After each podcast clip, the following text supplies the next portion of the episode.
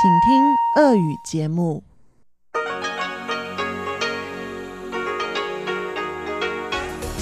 В эфире Международное радио Тайваня.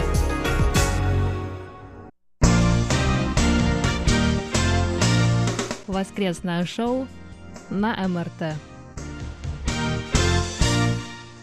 Здравствуйте, дорогие друзья! Вы слушаете воскресное шоу с русской службой Международного радио Тайваня в студии у микрофонов Чечена Кулар. Мария Ли. и Светлана Миренкова. Сегодня мы будем работать офлайн, и, дорогие друзья, позвольте сначала поздравить всех нас с прошедшим Днем труда, с 1 мая. В России традиционно ждут майские праздники, но в этом году, мне кажется, праздничные дни никого особо не радуют. Я очень надеюсь, что наши слушатели стараются соблюдать самоизоляцию, а тем, у кого есть возможность самоизолироваться на даче, это прекрасная возможность оторваться от книг и сериалов и, например, поработать на огороде на свежем воздухе. Что ты, Чечена, такое предлагаешь людям? Оторваться от книжки, идти копать огород? Но сегодня мы также будем э, говорить не только про зрелище, но и про хлеб. Который сначала нужно взрастить в огороде, да. Правильно. Но перед этим давайте посмотрим на результаты опроса прошлой недели. Мы задали вам такой вопрос: книги или сериалы? 76% участников опроса в социальной сети Facebook предпочитают книги сериалам, а любителей чтения в ВКонтакте оказалось больше, 91%. И мы получили огромное количество ваших писем о любимых книгах. Но перед этим давайте я зачитаю комментарии, которые вы оставили под опросами недели в социальных сетях. Пользователь под ником Буратино Пиноккио оставил такой комментарий. Букварь изменил мою жизнь кардинально. Следующие книги только формировали мое мировоззрение. И мы получили комментарий от Александра Сычева. Он написал «Спасибо большое вам за эту тему, она мне очень близка. Могу говорить о ней часами, читать просто обожаю и стараюсь делать это постоянно. Безусловно, лучше читать книги, чем смотреть сериалы. Чтение обогащает интеллектуально и духовно, развивает воображение, а эти пошлые, глупые сериалы не приносят никакой пользы». Ой, ну я с вами не соглашусь. Сейчас очень крутые делают сериалы, которые действительно и заставляют задуматься, и они совершенно не обязательно пошлые и глупые. Мне кажется, вы немножечко застряли в 90-х годах, когда именно такие сериалы попадали к нам на экраны, а сейчас, вы знаете, хотя я все равно предпочитаю книжки сериалам, но иногда, когда меня вдруг затянет в какой-нибудь сериал, это, в общем, тоже такой интересный опыт, и и в том числе интеллектуальный, и духовный, и какой угодно. А вот э, Рафаэль Исламов под опросом недели в социальной сети Facebook посоветовал нам почитать ассирийские сказки. А мы получили такие прекрасные письма про книжки. Наконец-то нам стали писать длинные, пространные письма. То есть я так понимаю, что все-таки тема книжек не устарела. Это просто бальзам на мою израненную душу. И в прошлый раз я обещала в подарок э, выслать книжечку в моем переводе «Темная река» авторства Пинлу тому, кто напишет лучшее письмо. Но, друзья, я не ограничусь одной книжечкой. К счастью, у меня есть возможность выслать больше, чем одну, потому что, ну, как минимум, я вышлю три книжки, потому что мне прислали три совершенно прекрасных письма. Виктор Варзин, Ольга Бердникова и Александр Пруцков. Самое смешное, простите, Александр, это ваше письмо, оно мне ужасно понравилось. Пишет Александр Пруцков из Рязани о любимых книгах. В детстве, как и многие, я читал книги Жюль Верна, Дюма, отца и сына, Рида и других писателей. Однако книги все равно не оказали на меня такого влияния, как мои родители. А мои самые любимые книги – это книги, которые я написал сам. Я издал учебник по программированию на языке Java или Java, я не знаю, как это прочесть, Александр. Коллеги подсказывают Java, простите. В 2018 году этот учебник меня здорово выручает при дистанционном обучении. В нем собраны теоретические материалы, практические работы. Поэтому в процессе обучения я просто даю ссылки студентам на разделы учебника. Чтобы не тратить время в самоизоляции зря, я пишу вторую часть этого учебника. Если первый учебник посвящен основам языка программирования Java, то второй учебник, по моей задумке, будет включать более тонкие особенности программирования. Идея написания второго учебника пришла ко мне полгода назад. Сейчас уже написано 70 страниц из 160 минимально необходимых. Учебники я обычно пишу так. Вначале составляю план и накидываю текст, в том числе в виде набросков. А затем несколько раз вычитываю текст и переписываю его в более литературном виде. Это похоже на оштукатуривание стен, когда вначале на стены набрасывается раствор, а затем выравнивается. Этот текст я писал по тому же принципу. У меня бывают творческие кризисы, когда непонятно, как написать какой-то раздел, но муза меня покидает ненадолго. Написание книг – это невероятно увлекательный процесс, в результате которого, помимо текста учебника, узнаешь много нового. Александр, вы так вдохновительно описали учебник по программированию, что нам просто захотелось его немедленно прочесть. Ну, Высылаем вам в подарок книжку «Темная река» Пинлу в моем переводе. Это, конечно, мрачная книжечка. Сразу вас предупреждаю, там ну, такая, можно сказать, жесть происходит. Она написана по мотивам реальных событий, но, впрочем, вы, наверное, уже много про нее знаете из моего цикла «Темная река», который вот в течение, по-моему, трех месяцев шел по средам в нашей программе. Спасибо, Александр. Еще одно письмо о любимых книгах мы получили от Ольги Бердниковой. Ольга пишет. О боже, какой же классный вопрос вы задали. У меня есть такая книга, точнее серия книг, что изменили мою жизнь, а именно Рубаки от Канзаки Хаджими. Изначально я познакомилась с рубаками через аниме, то есть экранизацию. Это аниме так увлекло весь наш двор, что мы скупали все диски и зазубривали заклинания, косили под персонажей. В общем, развлекались как могли. Но каково же было мое удивление, когда я узнала, что первоисточник — серия фэнтезийных новелл, насчитывающая более 50 книг, и что экранизация сделала эту историю пародийной комедией, в то время как в оригинале все гораздо серьезнее, больше похоже на темное фэнтези. Рубаки — это история о приключениях гениальной волшебницы Лины Инверс и ее товарищей по команде. Еще по аниме меня очень увлекло сочетание смешных шуток и интересного сюжета. Но когда я начала читать книги, то поняла, что в этой истории есть место и жестоким смертям, и изощренным интригам. Ну и, конечно, даже в книгах сохранился искрометный юмор. Иногда приходится смеяться, даже в процессе перевода. Ну а как книги изменили мою жизнь? Дело в том, что именно благодаря рубакам я стала переводчиком с японского. Однажды у меня дома отключили интернет, и я решила потратить время с умом и начать переводить одну из книг с японского. Я начала искать иероглифы по словарю, потихоньку переводить предложения, и это стало моим первым опытом перевода японской литературы. Мне было 14 лет. С тех пор я поставила себе цель перевести все книги по рубакам поляком, а потом влилась в работу переводчика, поступила в университет на японскую лингвистику уже с большим опытом и по итогу работаю переводчиком. Без рубак этого бы не случилось. И хотя сейчас я перевожу много чего, я не забываю и о рубаках. Книг больше 50, но я уже перевела 10. Сейчас я считаю, что это моя цель на всю жизнь. Это лучшее фэнтези в моей жизни. Ольга, потрясающее письмо, потрясающая история. Спасибо вам большое. Книжечка Темная река тоже отправляется к вам. Также письмо нам написал Виктор Варзин. Здравствуйте, уважаемые сотрудники МРТ. В последнем воскресном шоу была поднята тема книг. Тема очень интересная, но, наверное, я не имею истории о том, как книга изменила жизнь какому-либо человеку. Но убежден, что читать нужно обязательно – еще очень интересен запах новых книг. В детстве я любил читать э, детективы для школьников. Эннет Блайтон, серия «Пять сыщиков» и «Верный пес» читалась очень легко, особенно сюжеты про пса Бастера и полицейского «Пошел вона». Можно было посмеяться в голос. Три сыщика и серии Альфред Хичкок представляет, а также книги, которые написаны по сериям «Секретные материалы». Отмечу, что многое классика, с которой знакомился в школе, тоже была довольно интересна. «Бессмертные. Война и мир», «Ревизор. Герой нашего времени». Всегда нравился Джек Лондон, но я обычно читал его короткие рассказы. Но самое интересное в младшем школьном возрасте была Ябеда Корябеда и ее проделки Александра Семенова. После окончания школы был некоторый застой и уклон в альтернативную серию.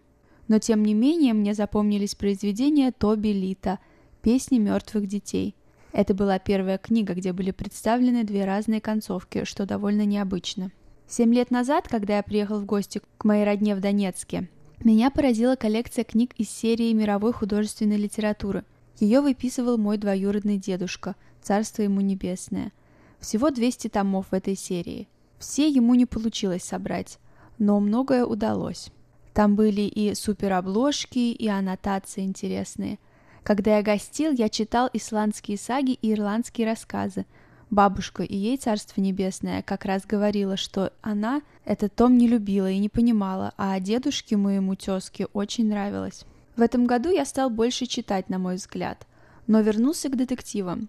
Открыл для себя писателя Саймона Беккета и его серию про доктора-криминалиста Хантера – очень интересные сюжеты и повороты. Я очень проникся большой симпатией к главному герою. Во время самоизоляции уделил внимание американской классике 20 века, а именно Артуру Хейли. Прочитал его «Аэропорт», «Отель», сейчас читаю «Вечерние новости». «Отель» вообще за три дня прочитал. Порекомендовал прочесть его своей подруге, тоже говорила, что очень интересно. Хейли вроде мог четыре года информацию для книги искать, а потом выпустить бестселлер. Но он и в средствах вроде не был ограничен.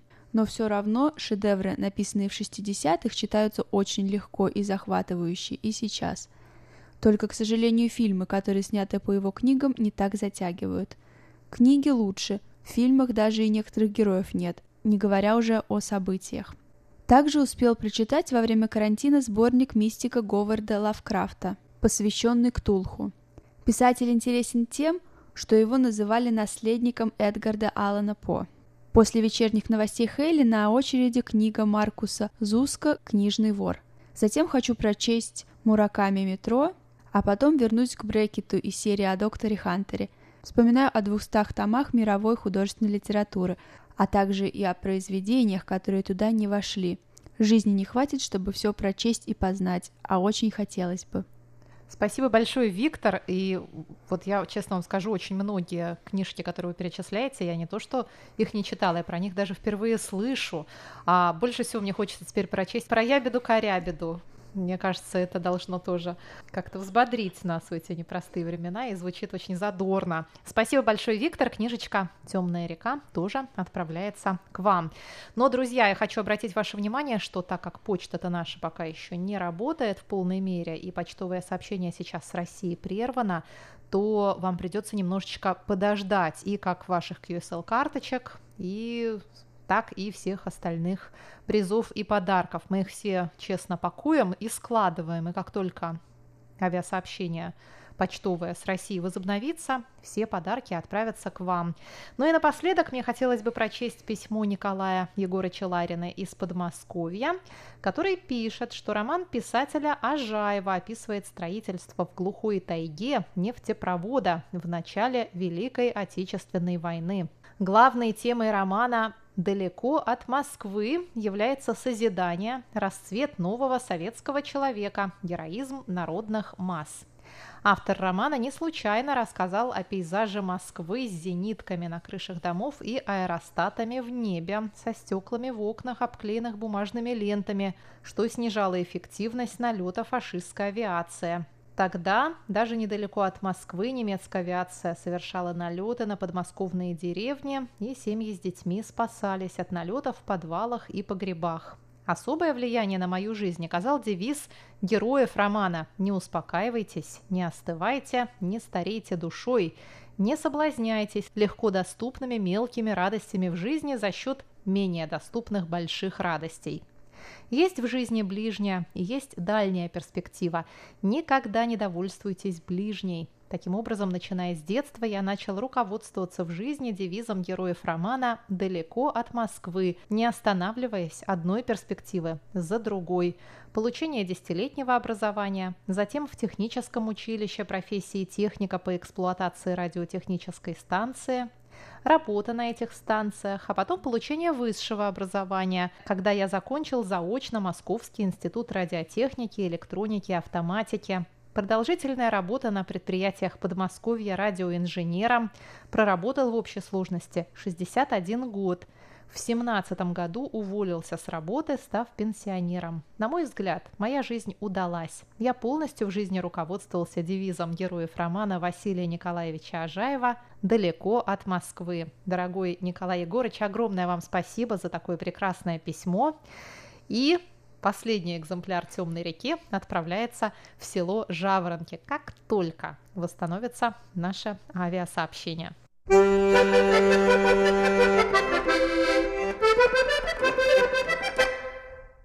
Дорогие друзья, на самом деле мы получили огромное количество писем, которые стоит зачитать в эфире, но наше воскресное шоу, к сожалению, ограничено во времени, поэтому сегодня мы не успеваем зачитать все ваши письма, но в последующих неделях Светлана Миренкова зачитает их э, в почтовых ящиках. А сейчас я предлагаю нам всем перейти к вопросу новой недели. Говорить мы будем про еду, точнее про ее готовку. И мы немного отступили от, от логики выражения хлеба и зрелищ, обсудив зрелище на прошлой неделе, но я надеюсь, что сегодняшний вопрос также не оставит нас равнодушными. Из-за эпидемии коронавирусной инфекции пострадали первым делом две отрасли, это туризм и общественное питание, и карантинные меры загнали больше половины жителей планеты по домам без возможности ходить кафе и рестораны, взять кофе утром или отужинать сочным куском стейка. Даже в тех странах, где эпидемию сдерживают, и она не изменила образ жизни кардинально, я в первую очередь говорю о Тайване, владельцы заведений общественного питания говорят о снижении выручки, так как а, люди стараются поменьше есть в общественных местах. Конечно, есть всевозможные виды доставок, от просто продуктов питания из супермаркетов до ресторанных блюд, но у меня сложилось такое ощущение, что мы стали чаще готовить дома. По крайней мере, мои пищевые привычки изменились очень сильно. Но я расскажу вам об этом попозже. Итак, вопрос, который я хочу вам задать на этой неделе, звучит так. Готовите ли вы новые блюда на самоизоляции? Осваиваете ли вы новые кулинарные рецепты? Есть ли какие-то блюда, которые вы не можете приготовить дома, потому что вы находитесь дома? Я вот наблюдаю свою ленту в Инстаграме и Фейсбуке, в которых у меня подписки на друзей в разных частях света, и чаще всего я вижу результаты их кулинарных трудов. Я не могу похвастаться какими-то новыми кулинарными шедеврами, но готовить, конечно, я стала больше. А что насчет моих коллег? Ну, я всегда готовила, я всегда любила готовить. Как я понимаю, сейчас главная дилемма всех, кто сидит на карантине, это, во-первых, как больше самим готовить и при этом как бы еще и похудеть и сильно не поправиться. Вот это страшная на самом деле дилемма. Я, честно говоря, ну, я, конечно, люблю ходить и в кафе в том числе, но я давно привыкла готовить дома, поэтому даже если бы меня сейчас посадили на карантин, я не думаю, что что-то сильно изменило бы в моих а, пищевых привычках. Я всегда стараюсь готовить как можно проще и как можно быстрее. Во-первых, я верю, что быстро приготовленные блюда все-таки сохраняют больше полезных свойств, а во-вторых, я вообще за упрощение и оптимизацию задач, особенно на собственной кухне. Осваиваю новые рецепты я всегда, мне все время интересно что-нибудь новенькое такое приготовить, но есть у меня, конечно, и любимые мои рецепты. Если, например, мне неохота в течение недели готовить каждый день, я, например, запросто могу там сделать что-то, что мы будем есть в течение нескольких дней. Как правило, это какой-нибудь карри из какого-нибудь гороха или фасоли. И примерно, ну, вот честно вам скажу, уходит времени больше всего на, собственно, замачивание этого гороха и потом его варку. Но так как вашего участия в этих процессах не требуется, вы его один раз замочили, он стоит где-то у вас там сутки, а то и двое. Вот, а потом, ну, чтобы его отварить, тоже нужно там ну, час или два, в зависимости от того, насколько проваренный вы любите горох. А потом я делаю все очень просто. Я могу просто поделиться с вами таким лайфхаком. В оливковом масле я обжариваю семена зиры, семена горчицы, семена кориандра. А иногда, если у меня нет горчицы и кориандра, просто семена зиры прекрасно. Потом кладу туда давленный чеснок и натертый на терке имбирь, а лучше всего их просто в блендере просто взбить в такую пасту. И туда же можно и половину луковицы. Чуть-чуть это все обжариваю. Потом вываливаю туда или взбитые также в блендере почищенные помидоры, или если возиться неохота, можно просто купить консервную банку с уже порезанными помидорами, а можно просто томатные пасты туда. И потом в это дело туда кладете ваш горох. Можно туда же положить уже в самом конце листья шпината. Можно туда же положить сельдерей, стебли порезанные. Можно и сладкий перец, вообще все, что хотите. И получается у вас такой вот, вы знаете, суп не суп, для супа это все-таки густовато. Вы можете консистенцию сделать любую, какую хотите. Очень вкусно, с любой гречкой, с любым рисом, с любым вообще, чем хотите, это можно есть. Это, по-моему, отличная вещь на самоизоляции, потому что и бобы, и все вот это, это хранится очень легко, и не нужно их там специально идти покупать, можно заранее закупиться, держать дома, и потом в, любых сочетаниях это можно потом готовить. Я тоже люблю готовить дома, но я готовлю в основном э, такие блюда, которые нельзя купить на Тайване. Это блюдо русской кухни, например. Не так давно я делала даже вареники. И я решила все сделать от начала до конца сама, и тесто. И творог. Творог я тоже, кстати, делаю. Нет, это были вареники с картошкой, вот, но я очень долго провозилась с тестом, оно вышло не такое, как надо, поэтому я решила, что в следующий раз можно пойти на рынок и купить уже готовое тесто. Здесь продается для пельменей, то есть можно купить его и добавлять любую начинку. Также я несколько дней назад испекла медовик. Оружие массового поражения. Я не могу сказать, что я люблю готовить, я люблю есть домашнюю еду, но так как для меня тут никто не будет готовить, приходится делать это самой. Ну, а я, как я уже сказала раньше, э, стала готовить больше, что для меня это не очень характерно. Не могу сказать, что я осваиваю какие-то новые э, кулинарные горизонты, но для меня, для человека, который раньше...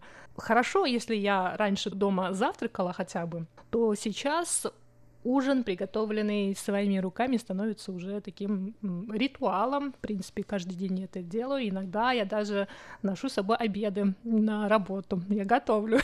да. И я здесь не соглашусь с Машей, с тем, что когда ты сидишь дома, ты больше ешь и толстеешь, потому что в готовке дома я отметила для себя три положительных момента. Во-первых, я начала питаться здоровой пищей, здоровой едой. Я знаю, что я ем, и я знаю, что это я сама приготовила, из чего я приготовила. Во-вторых... И у тебя это отбивает аппетит, ты хочешь сказать? Нет, потому что еда здоровая, потому что я все таки стараюсь покупать здоровую еду. Во-вторых, я похудела, так как раньше я могла съесть на обед какой-нибудь бургер, хоть и из хорошего ресторана, но он все таки очень калорийный, а сейчас у меня салатики, у меня паста, у меня супы, и ну, то есть э, крупы всякие разные, овощи, мясо ем, но оно тоже не жирное, поэтому все очень а, здоровое. И в-третьих, экономия. Я обнаружила вот с момента начала эпидемии, что у меня в кошельке остается теперь больше денег. Поэтому в готовке еды дома я вижу только плюсы, и я очень надеюсь, что я продолжу эту традицию и после эпидемии. Поделись, где ты покупаешь продукты, потому что у меня выходит только дороже на самом деле. У тебя проблема в том, что у вас в семье трое человек, ну, а у Чечены она одна. А итак, что ответят э, наши слушатели? Ой, делитесь рецептами, рецептами делитесь вашими любимыми, пожалуйста. И отвечайте на вопрос недели, который звучит так. Стали ли вы проводить больше времени на кухне за приготовлением новых блюд и расширяете ли вы ваши кулинарные горизонты? Мы с нетерпением ждем ваши ответы и комментарии. На этом воскресное шоу подходит к концу. С вами сегодня были Чечена Кулар, Мария Ли и Светлана Миренкова. Желаем вам хорошего окончания выходных. Пока!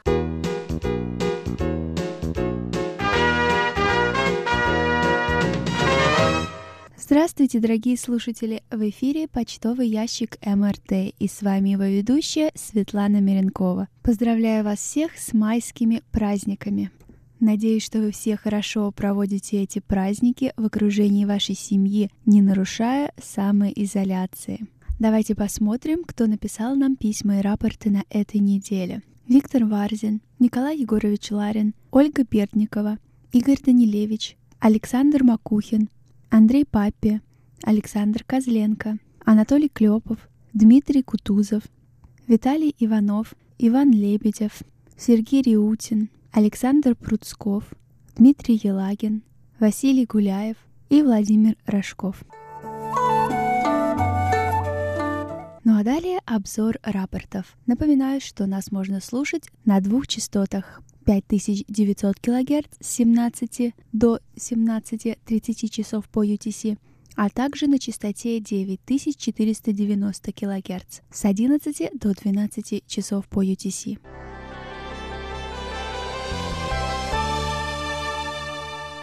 Анатолий Клепов из Москвы слушал частоту 5900 кГц 25 и 26 апреля. Он сообщает, что в эти дни слышимость была хорошая, и по шкале Синпо он поставил 45454.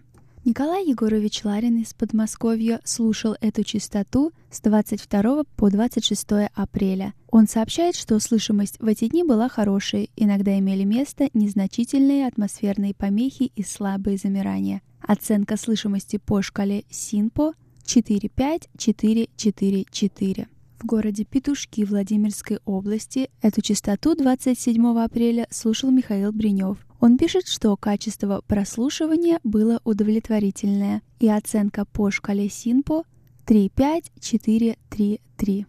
Александр Головихин из города Тольятти – слушал эту частоту 30 апреля с 17 до 17.29 часов по UTC. Он сообщает, что слышимость была удовлетворительная, и по шкале Синпо он поставил 35343. В городе Рязань эту частоту с 24 по 26 апреля слушал Александр Пруцков. Он сообщает, что в эти дни слышимость была хорошая, и по шкале Симпо во все дни он поставил 4-5-5-4-4. А Василий Гуляев из города Астрахань слушал эту частоту 26 апреля. Он пишет «Сигнал силы 3 балла. Помех от станции не было. Атмосферные помехи значительны. Отмечаются слабые замирания сигнала. И итоговая оценка по шкале СИНПО 3-4-3-4-3. Виктор Варзин из Ленинградской области слушал частоту 5900 кГц 24, 26, 27 и 30 апреля. Он пишет, что 26 апреля сила сигнала была средняя, присутствовали умеренные шумы и замирания. Общая оценка удовлетворительная, речь распознаваема. 30 апреля сила сигнала была хорошая, умеренные шумы и небольшие замирания. Общая оценка удовлетворительна, и оценка по шкале СИНПО 45343. Виталий Иванов из города Рыбинск Ярославской области слушал частоту 5900 кГц 25 апреля. Он сообщает, что в этот день слышимость была хорошая, и по шкале СИНПО его оценки 5-4-4-4-4. А на Украине, в Днепропетровской области, Эту частоту слушал Александр Козленко 26 апреля с 17.00 до 17.29 часов по UTC. Он пишет, что были помехи от украинской службы Интеррадио Румыния, вещающей на частоте 5910 кГц. И его оценки по шкале СИНПО 43543.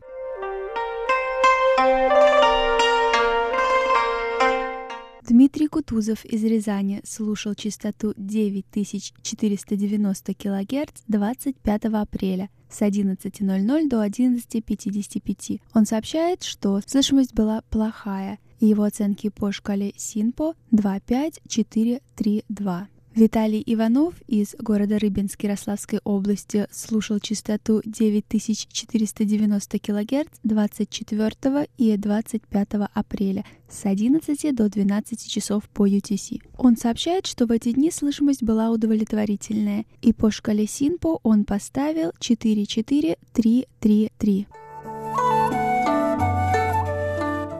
Меня на этой неделе все. Напоминаю, присылайте ваши письма и рапорты на наш электронный адрес russsobaka.rti.org.tw. Читайте новости на нашем веб-сайте ru.rti.org.tw. Заходите на наши страницы в социальных сетях Facebook и ВКонтакте. Не забывайте писать комментарии и участвовать в еженедельных опросах. С вами была Светлана Миренкова. До встречи на следующей неделе.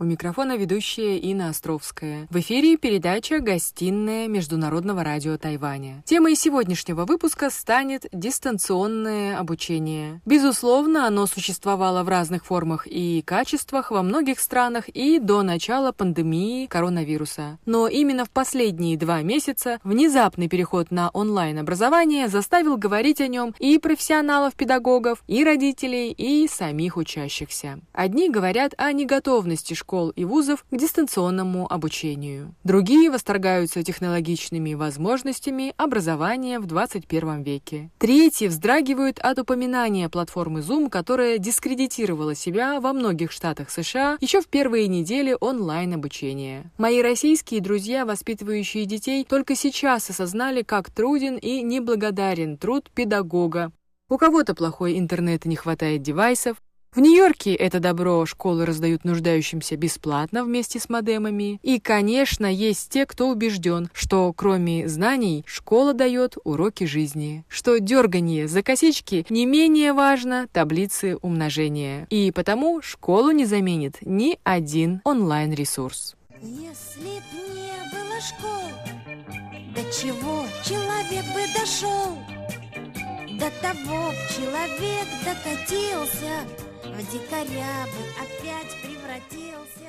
Кризис образования и без вирусов был излюбленной темой для разговоров в каждой стране. В 2020 году, не решив до конца многие проблемы классического обучения в аудиториях, департаменты образования разных государств должны были в короткие сроки мобилизовать все педагогические и технологические силы, чтобы продолжить оказание образовательных услуг.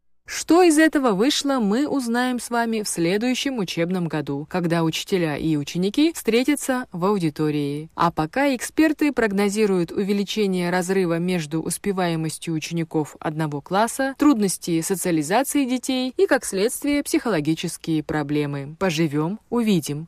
А сегодня к разговору о дистанционном образовании я пригласила представителей каждой из сторон процесса обучения, которые поделятся своим мнением на данную тему. Начнем мы нашу беседу с доцентом Самарского филиала Московского городского педагогического университета, кандидатом филологических наук Олегом Викторовичем Московским, который расскажет о том, как проходит онлайн-обучение в Самаре. Добрый день. Ну, дистанционное обучение – это уже старая повестка, о ней говорят уже многие годы. Но вот коронавирус подстегнул всю эту тематику и практику, и поэтому волей-неволей пришлось э, внедрять это онлайн-общение. О том, что эта вещь необходимая, ну, не стоит, наверное, обсуждать особо, здесь все очевидно, но я хотел бы добавить, что эта вещь необходимая в экстремальных условиях. Вот, допустим, если человек где-то находится в отдаленных территориях, где-то на корабле в море, да, или в каких-то экстраординарных ситуациях человек болеет, тогда можно вести вот это онлайн-обучение. А я все-таки рассматриваю онлайн-обучение как не магистральное направление развития образования. Все-таки живое обучение ничего не может полноценно заменить, я подчеркиваю, полноценно заменить. Безусловно, дистанционка, так называемая, она нас выручает. Если бы не современные технологии, невозможно было бы вот в условиях коронавируса коронавируса общаться. Слава богу, эти технологии есть, и мы общаемся. Занятия не остановились, они продолжаются. Но здесь стоит поговорить о качестве обучения. Такая проблема существует даже когда идет непосредственное обучение в аудиториях, а когда мы переходим на дистанционное обучение, то эта проблема с моей точки зрения, она возрастает. Ну, например, вот э, на собственном опыте. Все-таки, когда мы общаемся онлайн, идет некоторое искажение звука. Э, возможно, для некоторых дисциплин это не принципиально важно, а вот для некоторых дисциплин это не принципиально, то для практики речи, когда мне нужно обращать внимание на фонетику, поправлять интонацию, поправлять звучание звук, речь онлайн, она несет в себе некоторые такие э, искажений небольших. Это не самая главная проблема. Конечно, когда держишь, есть такой держать аудиторию, кто преподает, тот знает. И, конечно, держать в непосредственном контакте ну, гораздо лучше, интереснее, продуктивнее. Когда вот через экран это делать труднее, и это очень много значит, вот эта потеря. Э, еще один момент тоже, что касается обучения языку, это жестикуляция. Все-таки не надо забывать, что человеческая речь когда мы говорим вот речь, да, общаться. А онлайн мы же не только разговариваем, мы нашу речь обязательно сопровождаем жестами. И при онлайн общении мы теряем эту сторону. Жестикуляции у нас практически сводятся а, к нулю, и это тоже плохо. Почему? Потому что жесты, они, ну вот мне в частности, показывать э, интонацию, вверх-вниз, показывать вот эти ступени голос понижающие или повышающие. То есть э, я обязательно все это сопровождаю жестами, да, вот в практике э, непосредственного общения. В онлайн-общении это можно, конечно, я могу там что-то помахать рукой в экран, да, но это несколько снижает мои возможности жестикуляционные. Ну вот, вкратце, это большая тема, конечно, практика э, дает таких пищи, много дает пищи для размышления вот об этой форме преподавания. Но одно можно сказать, что как мы сейчас осознали, наша жизнь может быть подвергнута таким взрывам, таким испытаниям, и тогда уже онлайн обучение, дистанционное обучение, оно становится э, очень важным. И, конечно, вот этот опыт, который мы, конечно, выйдем через, э, из этого э, кризиса, из коронавируса, все, слава богу, выздоровеют, я надеюсь, и начнется прежняя нормальная жизнь, но этот опыт надо будет осмыслить и, конечно, обязательно иметь в виду, что такие ситуации могут быть повторены. Нужно иметь вот весь ресурс дистанционного общения со студентами. Да, и еще, если группа небольшая, то здесь, конечно, меньше проблем. И то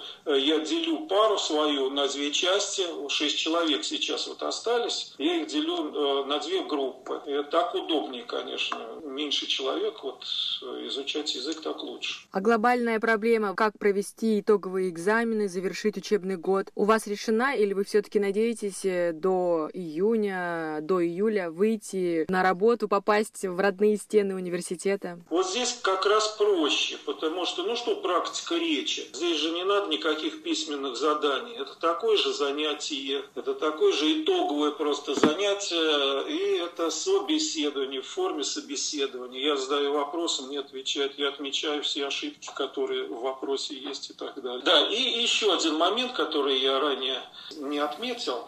Одно дело, когда эта система отлажена, и, допустим, преподаватели э, ведут, вернее, у них устроено оборудование, оборудовано рабочее место, они, или экран у них есть, или э, большой компьютер, да, вот студенты, тайваньцы, сейчас оказались в сложной ситуации. А, ну, у меня компьютер или iPad, у меня все-таки чуть побольше экран, а они работают с телефонов. Сами понимаете, что читать с телефонов вот я им выслал новый текст. Вот то, что было, у них были распечатки. Они распечатывали из бумажного носителя, они это читали, делали там заметки. А сейчас этого нет. Я им отсылаю по почте, они получают вот по почте текст, открывают его и читают с айфонов или там с других телефонов.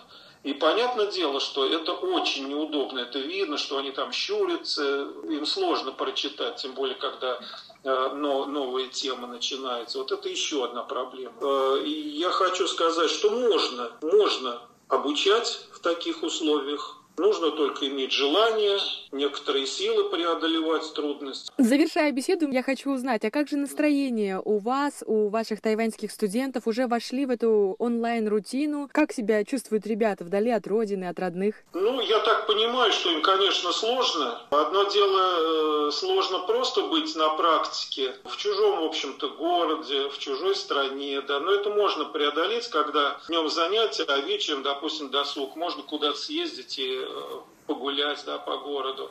А сейчас вот они сидят безвыходно в общежитии. Но вот судя по настроению, слава богу, все хорошо, они здоровы, я у них всегда это каждый день спрашиваю. Ну, в общем-то, они молодцы, они молодцы, умеют справиться с этой ситуацией. Учебный год уже подходит к концу, я думаю, что скоро мы закончим обучение. Это вообще такого никогда не было, это в этом учебном году, это просто из ряда вон выходящее. Что... Дорогой Олег Викторович, большое спасибо за ваш рассказ. Интересно, я думаю, будет нашим коллегам и на Тайване, Тайване, нашим друзьям, узнать, как мы в разных странах справляемся вот с такой сложной и неожиданной ситуацией. Я желаю здоровья вам и вашим студентам. А, спасибо большое. Если б не было школ, до чего человек бы дошел?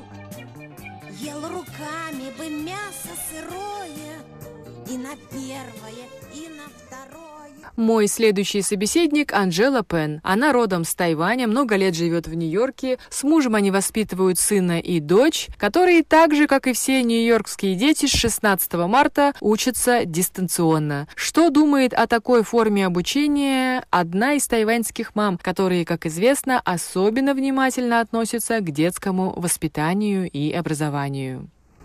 Здравствуйте, Анжела. Уже пять недель мы учимся из дома. У вас двое детей. Как ваш опыт онлайн-образования? Это большая проблема для нас, потому что я сама работаю из дома. Я должна справляться со своими рабочими вопросами, а также помогать детям в учебе. А мне еще надо и готовить. То есть сейчас дома мы заняты целыми днями. Кроме того, что вам, как и всем, нужно организовать рабочее место дома и правильно управлять временем, какие еще минусы вы видите в дистанционном обучении? Большая трудность в том, что обучение детей — это не только чтение текстов и работа в интернете, но и классные мероприятия, общение с учителем и одноклассниками. То есть, если учитель не организовал интернет-общение класса, ребенку остается заниматься самому или с помощью родителей. Важно, чтобы учитель поддерживал такую связь с классом. Как вы думаете, Анжела, есть ли плюсы в дистанционном обучении? Вы знаете, плюсом я назову многообразие онлайн-материала, который приготовили наши учителя. Кроме видео в YouTube и других уроков есть множество обучающих игр, которые в обычном режиме учителя не использовали в классе. Каждый день мои дети проводят в школе 6 часов. Проводили. Кроме чтения книг, разных уроков, это игры и общение с детьми, учителями. Дома время на уроки более сжато. Они концентрируются на выполнении заданий 2-3 часа, потом могут играть, заниматься своими делами. А вы разрешаете своим детям играть в компьютерные игры? Да, разрешаю каждый день один-два часа они играют, потому что у меня много своей работы. Я тоже провожу онлайн-встречи с коллегами, пишу письма, звоню. Компьютерные игры — это такой бонус. Я говорю детям, если вы сделаете домашнюю работу, то я дам вам поиграть. Анжела, очень понимаю вас. Скажите, а какой была ваша реакция, когда вы узнали, что школы Нью-Йорка уже не откроются в этом учебном году? Я считаю, что это важная и необходимая мера. Но для родителей это серьезное бремя, потому что дети скучают по своим друзьям. К примеру, если это выпускной класс или группа детского сада, то дети остаются без традиционного праздничного бала и уже не встретятся со многими своими одноклассниками. Пятиклассники переходят в школу средней ступени, то есть расходятся по разным школам и районам города. Думаю, дети сожалеют по этому поводу. Анжела, вы общались с другими тайваньскими родителями? Что говорят они? Не думают, что на Тайване в эти месяцы было бы спокойнее? Конечно, они тоже волнуются. Мы говорим о том, что должны больше заботиться о себе, не выходить без надобности из дома. Мы, мои тайваньские друзья, получили от родственников и друзей с острова маски, перчатки, средства защиты, тайваньские снеки. Конечно, все волнуются за нас. Но мы не думаем, что на Тайване было бы безопаснее, потому что наша жизнь и быт налажены уже тут. Мы надеемся, что наше правительство позаботится о здоровье граждан США, и мы вместе переживем этот сложный период. Ну и заканчивая беседу, скажите, вы испытываете стресс или уже вошли в ритм? Сейчас уже шестая неделя дистанционного обучения. Это стало для нас рутиной. Поэтому не могу сказать, что мы в стрессе. Нет, мы просто хотим, чтобы все поскорее закончилось, и мы вернулись к прежнему укладу жизни. Мы хотим ходить на плавание, заниматься спортом, а сейчас все закрыто. У меня сын, а мальчикам, мне кажется, особенно хочется заниматься активными видами спорта. Спасибо, Анжела. Я тоже хочу, чтобы вирус ушел и карантин поскорее закончился. Будьте здоровы. Буквы разные писать тонким перышком в тетрадь. Учат в школе, учат в школе, учат в школе. Дорогие друзья, я продолжаю рассказывать о дистанционном обучении. Сейчас у меня на проводе Светлана, жительница Нью-Йорка, которая является мамой второклассниц, и мы узнаем ее мнение об онлайн-программе, которую предложили с 16 марта власти Нью-Йорка. Ну, поначалу я восприняла это как э, необходимость, потому что другого варианта у нас не было. А поначалу у нас было, по-моему, первую неделю мы просто ждали, пока э, учителя э, ориентировались, как, как это все будет происходить. Потом, э, в конце концов, они нас подключили, прислали нам имейлы. А наш личный учитель, наш основной учитель моей дочери, э, мистер Эспиноза, посылал нам постоянно имейлы о прогрессе, как они все это пытаются подключить. В конце концов, подключились мы к Google э, Classroom. Я считаю, что э, на временной основе это нормально, но так как они в конце концов сказали, что у нас это будет продолжаться до конца года, я немножко расстроилась, потому что мне кажется, что на долгий период, на полностью, получается, на весь второй класс, это, это все равно не заменяет э, настоящего ну, обучения с, живым учителем. Так как у нас вариантов нет, приходится адаптироваться. Но мы как бы уже, уже мы пять недель, получается, сидим на обучении, более-менее адаптировались. Пытаемся делать уроки сами, но это длится очень в течение, получается, дня. Потому что очень много брейков, она устает, она не хочет, и поэтому а, нелегко нам дается, потому что нету все равно а, власти учителя, который может тебя направить. Светлана, твоя дочь Алиса, второклассница, как она отнеслась к такому новому периоду в ее жизни? Да, капризы были, потому что по школе мы скучаем, по своим подружкам мы тоже скучаем. Мы пытаемся с ними делать playdate онлайн. Если б Если мы опустим момент родительства и скажем нашим слушателям, что ты сама студентка и обучаешься в высшем учебном заведении Нью-Йорка, а как тебе легко дается учеба онлайн как э, студенту уже с другой стороны? Ну, лично для меня, а, так как я беру 4 класса, и а, три класса у меня это по моей специальности, communication design, и а, это дизайнер классы. Они даются абсолютно легко, мы встречаемся каждый, а, то есть мы встречаемся по скеджулу, по которому я и училась в колледже, то есть а, в 6 часов, я каждый вечер с 6 до 9 у меня классы, и поэтому мы встречаемся ровно в 6 а, на платформе, которая поддерживает сам колледж, Blackboard называется, и они встречаются онлайн, заходят весь класс, и проводится э, лекция. То есть я считаю, что лично для меня большой перемены не было, потому что мои уроки вполне можно вести онлайн. Единственное, кроме одного урока, так как у меня география, с географией у нас проблемы. По географии мой профессор ему за 70, и мне кажется, что ему сложнее э, организовать платформу онлайн, и он поэтому до сих пор этого не сделал, хотя уже прошло месяц, пять, пять недель. И единственное, что он делает, PowerPoint э, на Blackboard, и мы можем просто просматривать PowerPoint, и все.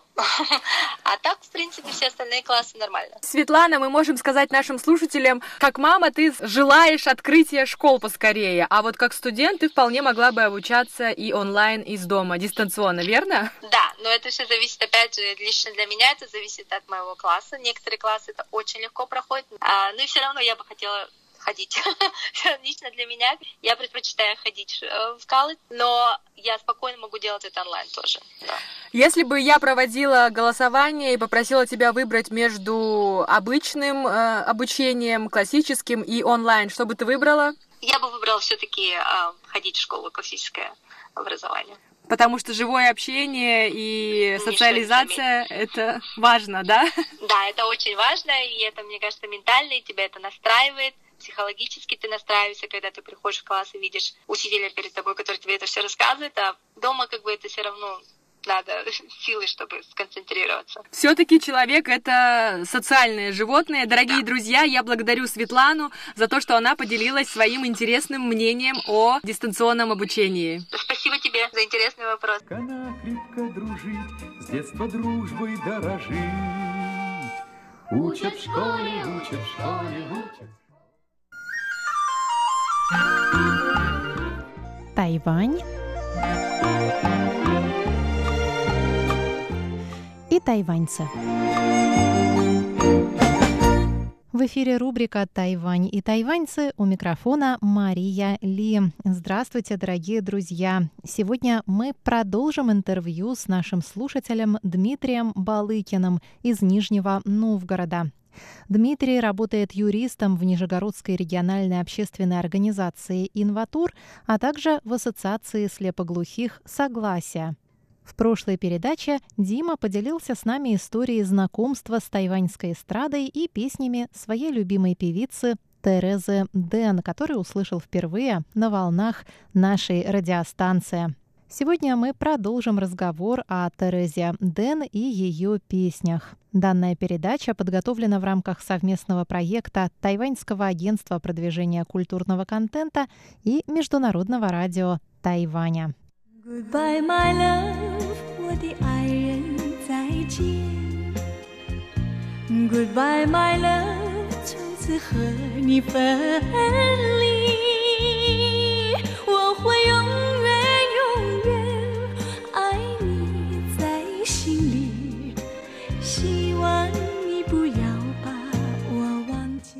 Итак, в прошлый раз мы остановились на том, что я спросила Дмитрия, может ли он сравнить Терезу Дэн с какой-нибудь российской или западной певицей? И вот что он ответил.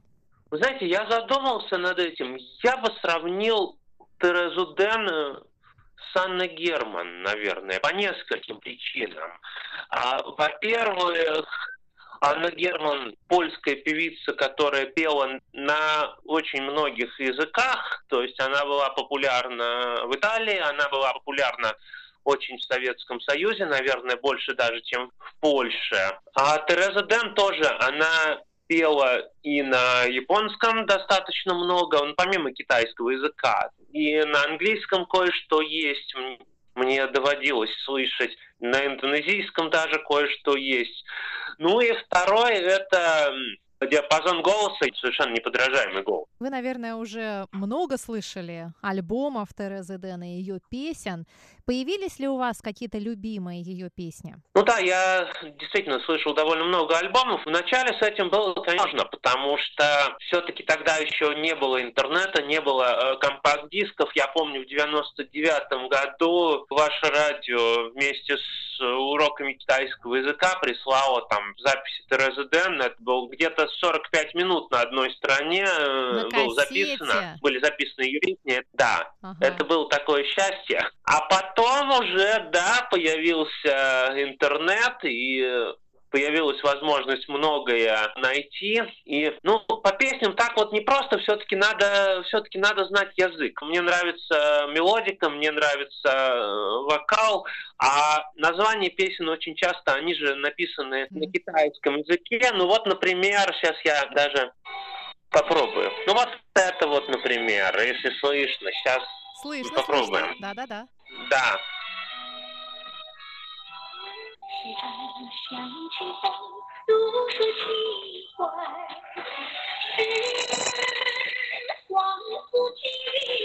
Вот это, например. Ну, много достаточно песен. Я вот э, помню, она даже тоже перепевала классический хит «Благоухание ночи», например, про который Анна Вяземская рассказывала. Потом там есть что-то такое «Луна отражается в моем сердце». Ну, Да. много достаточно Мгм. песен. По названию я не так много их знаю, но есть. Но раз уж мы вспомнили о самой известной песне Терезы Ден, не побоюсь этого слова, всех времен и народов, «Луна отражает мою душу», давайте ее сейчас и послушаем.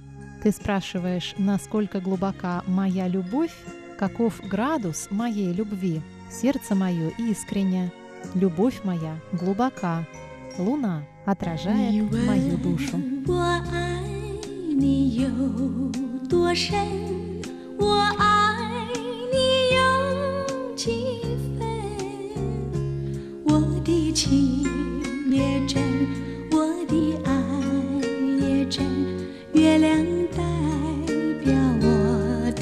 心。你问我爱你有多深？我爱你有几分？我的情不移，我的爱不变，月亮代表我的心。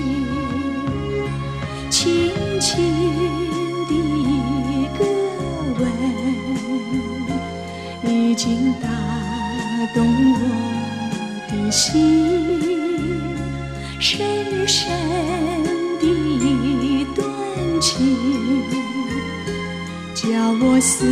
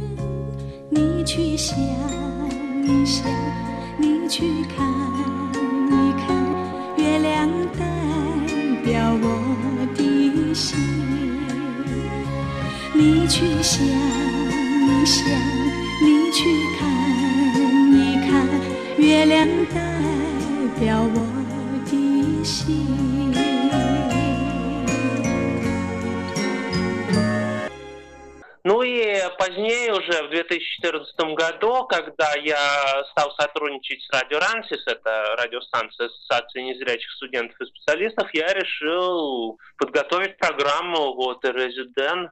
Тоже были на нее хорошие отзывы от И слушателей. Про что вы рассказывали в этой программе? Я прежде всего рассказывал биографию, я перечитал там всю Википедию, англоязычные некоторые источники. Прежде всего, конечно, мы двигались по биографии от начала карьеры до момента ее смерти. Да, и что касается, кстати, Терезы Ден и Анны Герман, что еще их роднит, это трудная судьба, я бы сказал. Обе певицы сравнительно рано ушли из жизни, после 40 лет, и Анна Герман попала в автокатастрофу, Тереза Ден погибла, Приступа задохнулась, да, в астмы. приступе Мгм, астмы. да. Да, да, да, да, к сожалению, вот. И обе певицы могли бы еще очень долго нас радовать своим творчеством. Ну что ж, Дима, мы будем надеяться, что эта эпидемия как можно скорее закончится, жизнь войдет в привычную колею, и что все мы без больших потерь сможем выйти из этой трудной ситуации, а песни нам будут в этом помогать. Да, совершенно верно. Я бы пожелал нашим слушателям ну, бодрости духа, потому что все-таки я стараюсь следовать советам тех психологов, которые говорят, что, ну да, есть такое время, да, карантин, но надо понимать это как данность и стараться все-таки прожить это время интересно, что-то что прочитать, до чего раньше руки не доходили, что-то послушать. Я, например, разгреб немножечко свои завалы тех альбомов музыкальных, которые раньше по тем или иным причинам не слушал, тоже неплохо это получилось. Дима, большое вам спасибо и за беседу, и за ваш оптимизм. Да, спасибо, Маша. Как пелось в одной советской песне, нам песню «Строить и жить помогает». Вот давайте будем это помнить. Точно. Продолжается. Это была рубрика «Тайвань и тайваньцы» с Марией Ли и Дмитрием Балыкиным. Напомню, что передача подготовлена в рамках совместного проекта Тайваньского агентства продвижения культурного контента